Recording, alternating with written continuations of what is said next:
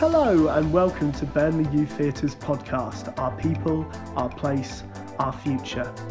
The podcast is going to be all about collecting reflections and revelations from the past 50 years of people who have made the organisation what it is today. Burnley Youth Theatre is a registered charity and we'd love your support by coming to watch one of our shows. If you're a young person under 18, by coming to join one of our groups or up to 25 if you have additional needs. Or maybe you could give us a small donation that would make a massive difference to get our incredible theatre work out to people all over the Lancashire region.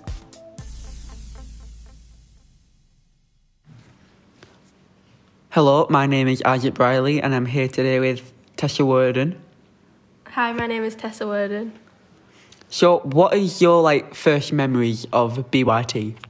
Uh, my first memories of BYT are probably when I did the um, Explorers group when we did sessions in the big theatre. Um, I remember it being really exciting and kind of just being really creative as little kids and having a lot of fun. Do you think that group sh- and other groups like it shaped who you are today?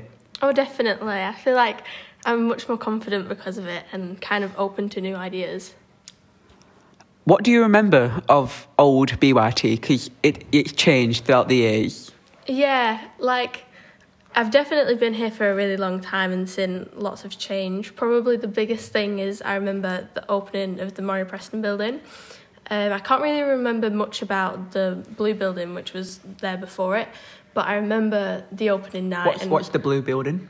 The blue building was like a little shed thing that we had um, just as an extra space there before, and then it became apparent that kind of as we were expanding and as new participants were coming, we needed a bigger space. So then we built the Murray Preston building, which is named after one of the founders of BYT. Um, but yeah, but the opening night, I remember being really excited because they filled the main theatre full of old pictures of like old BYT experiences. And kind of the new building was always very exciting to go in from there on out um, because it was like all new and exciting. And like even still now going in there, I can kind of remember and feel that it's like new even though it's like over 10 years old. Um, yeah. How do you feel about every show that BYT make? Because obviously you've been a part of a lot of them. Yeah, I mean, I've. You would think that kind of the excitement and the important importance of them would kind of go away, but I feel like every new show that we do is just as important as the last one, and like, I suppose the importance of them for me has kind of grown because as a kid you kind of don't realize like how special it is what you're making, um, especially like the devised pieces that you make yourself. Like I remember being kind of six, seven, making devised pieces and kind of thinking it's just kind of a bit of fun and we're just pretending, which you know it is, but kind of when you're in the older groups and you're still doing that, it's more serious and you're thinking how can we impact people. So definitely the shows have always been important, but my mindset towards them have changed. And for context, your family has been coming for a very long time. Do you think that you've did you like feel any anxiety about going first or like forced? Yeah, I mean, my family um, have been going a really long time. It was one of my cousins who came first, and then my older brother, and then my sister, and then me. Um, and I didn't feel like much pressure as a kid to kind of go along with this or join it. I was just really excited. I remember I kept asking my older brother, like, how old would I have to be when I could finally come? And then he would tell me. And, you know, it was always kind of not in their shadow, but they'd done a lot of things before me and they were very respected as actors. And I kind of did want to live up to that, but there wasn't ever any ever pressure. Do you think that BYT has influenced your identity today? Oh, definitely. I feel like it's a huge part of like who I am and you know what I stand for and my belief system. It's completely changed my life really, and it's difficult because I don't know. I don't remember a time before it, but I know that if it wasn't here, I would be a completely different person. And like, it's helped my confidence, and I've made all of my friends basically here. And it's really like a huge part of who I am. And it kind of it's very comforting to know that it's kind of here. Like in your hometown, you've got like places that are familiar, but like I could literally walk around the building backwards with my eyes closed and know exactly where I was, and I think that that's really special. What do you think the significance is of a youth theatre in a town? I think that it's dreadfully important, you know, because it's not just about theatre and like acting and things, and it's so much more about the people. And if this wasn't here, I know a lot of my friends, like their lives would be so different. And like, I'm quite lucky in that I have, you know, like my family's quite stable and like I've got quite a good life outside of BYT, but like, my, some of my friends, you know, I know that like this is a big comfort for them, and like without it, you know, that they'd be a little bit lost. I also think that it's great community space to kind of meet up and like make friends and things like that. Was there any moments at your time at BYT where you doubted yourself, and if so, how did you overcome it? Yeah, I mean, a few times, you know, when you're kind of little and you don't really understand um, the bigger picture of things, you know, like doing shows, there's always a lot of feelings. Um, I remember the first show I was in was the big Christmas show. It was Cinderella, and like I made a couple of mistakes because I was six, um, and I went on stage at the wrong time, and I felt really bad about it, and I just felt like everyone was gonna kind of judge me for that. But I remember a lot of the older kids were very supportive and kind of like, no one will notice, it's fine. Um, and also, kind of like getting parts and things, you can get a little insecure and doubt yourself when you might get a smaller part than either what you anticipated or what you hoped for.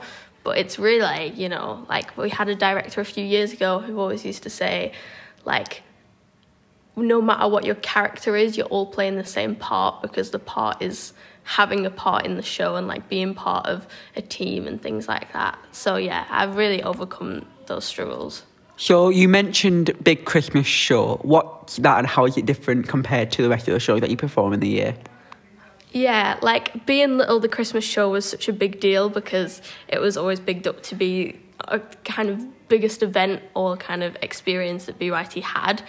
Um, we have um, a spring show and a summer show as well, but the Christmas show you're rehearsing from like September to December. And you know, you have a week of straight shows every day. You know, you do two performances a day for like uh, primary schools and things, which is really exciting. And it's just kind of a really magical experience, especially for a little kid like me. Um, I remember everyone got so excited, even like the older kids, which made it feel even more special. And you'd have a huge budget like that you wouldn't have for other shows. So it'd be like bigger set nicer costumes like and everything was just like white because they replaced the curtains and the floor with like a white mat and like white curtains. And it was really special. And i remember after that first show of cinderella i snuck back into the theatre when i was six and we had this big staircase that was part of this big structure. And i went and i just climbed up and i stood at the top of it and I could just see everything and everything was white and like magical. It was great because like my character didn't ever get to go on there, but I like didn't want to miss the opportunity. Um, so yeah, that's a memory that I hold sacred. Um, and you've mentioned that you've been coming here for a while now. So like, what is your relationship like with some of the uh, BYT workers? Yeah, I mean, it's it's really funny to think about because um, some of the BYT staff now I've been in shows with, and I've like, and like my older siblings, that it's their friends, and kind of they've been to my house, they've been to parties, they've, you know, we've really grown up together and now the kind of staff here.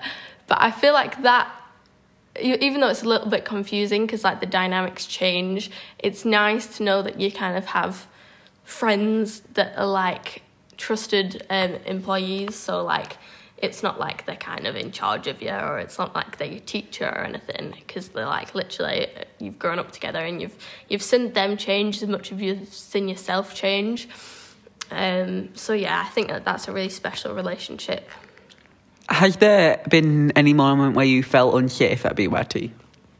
Um, no, I honestly don't think so. It's always, you know, been such a close environment, and the people are always so kind of supportive that really, you know, if I, I knew if I had a problem that I could go to them like genuinely and in terms of the actual building, you know, it's a very nice environment to be in. It's very kind of homely in a strange sense um, and exciting, and you just have so many memories there that it's you wouldn't even think about being unsafe.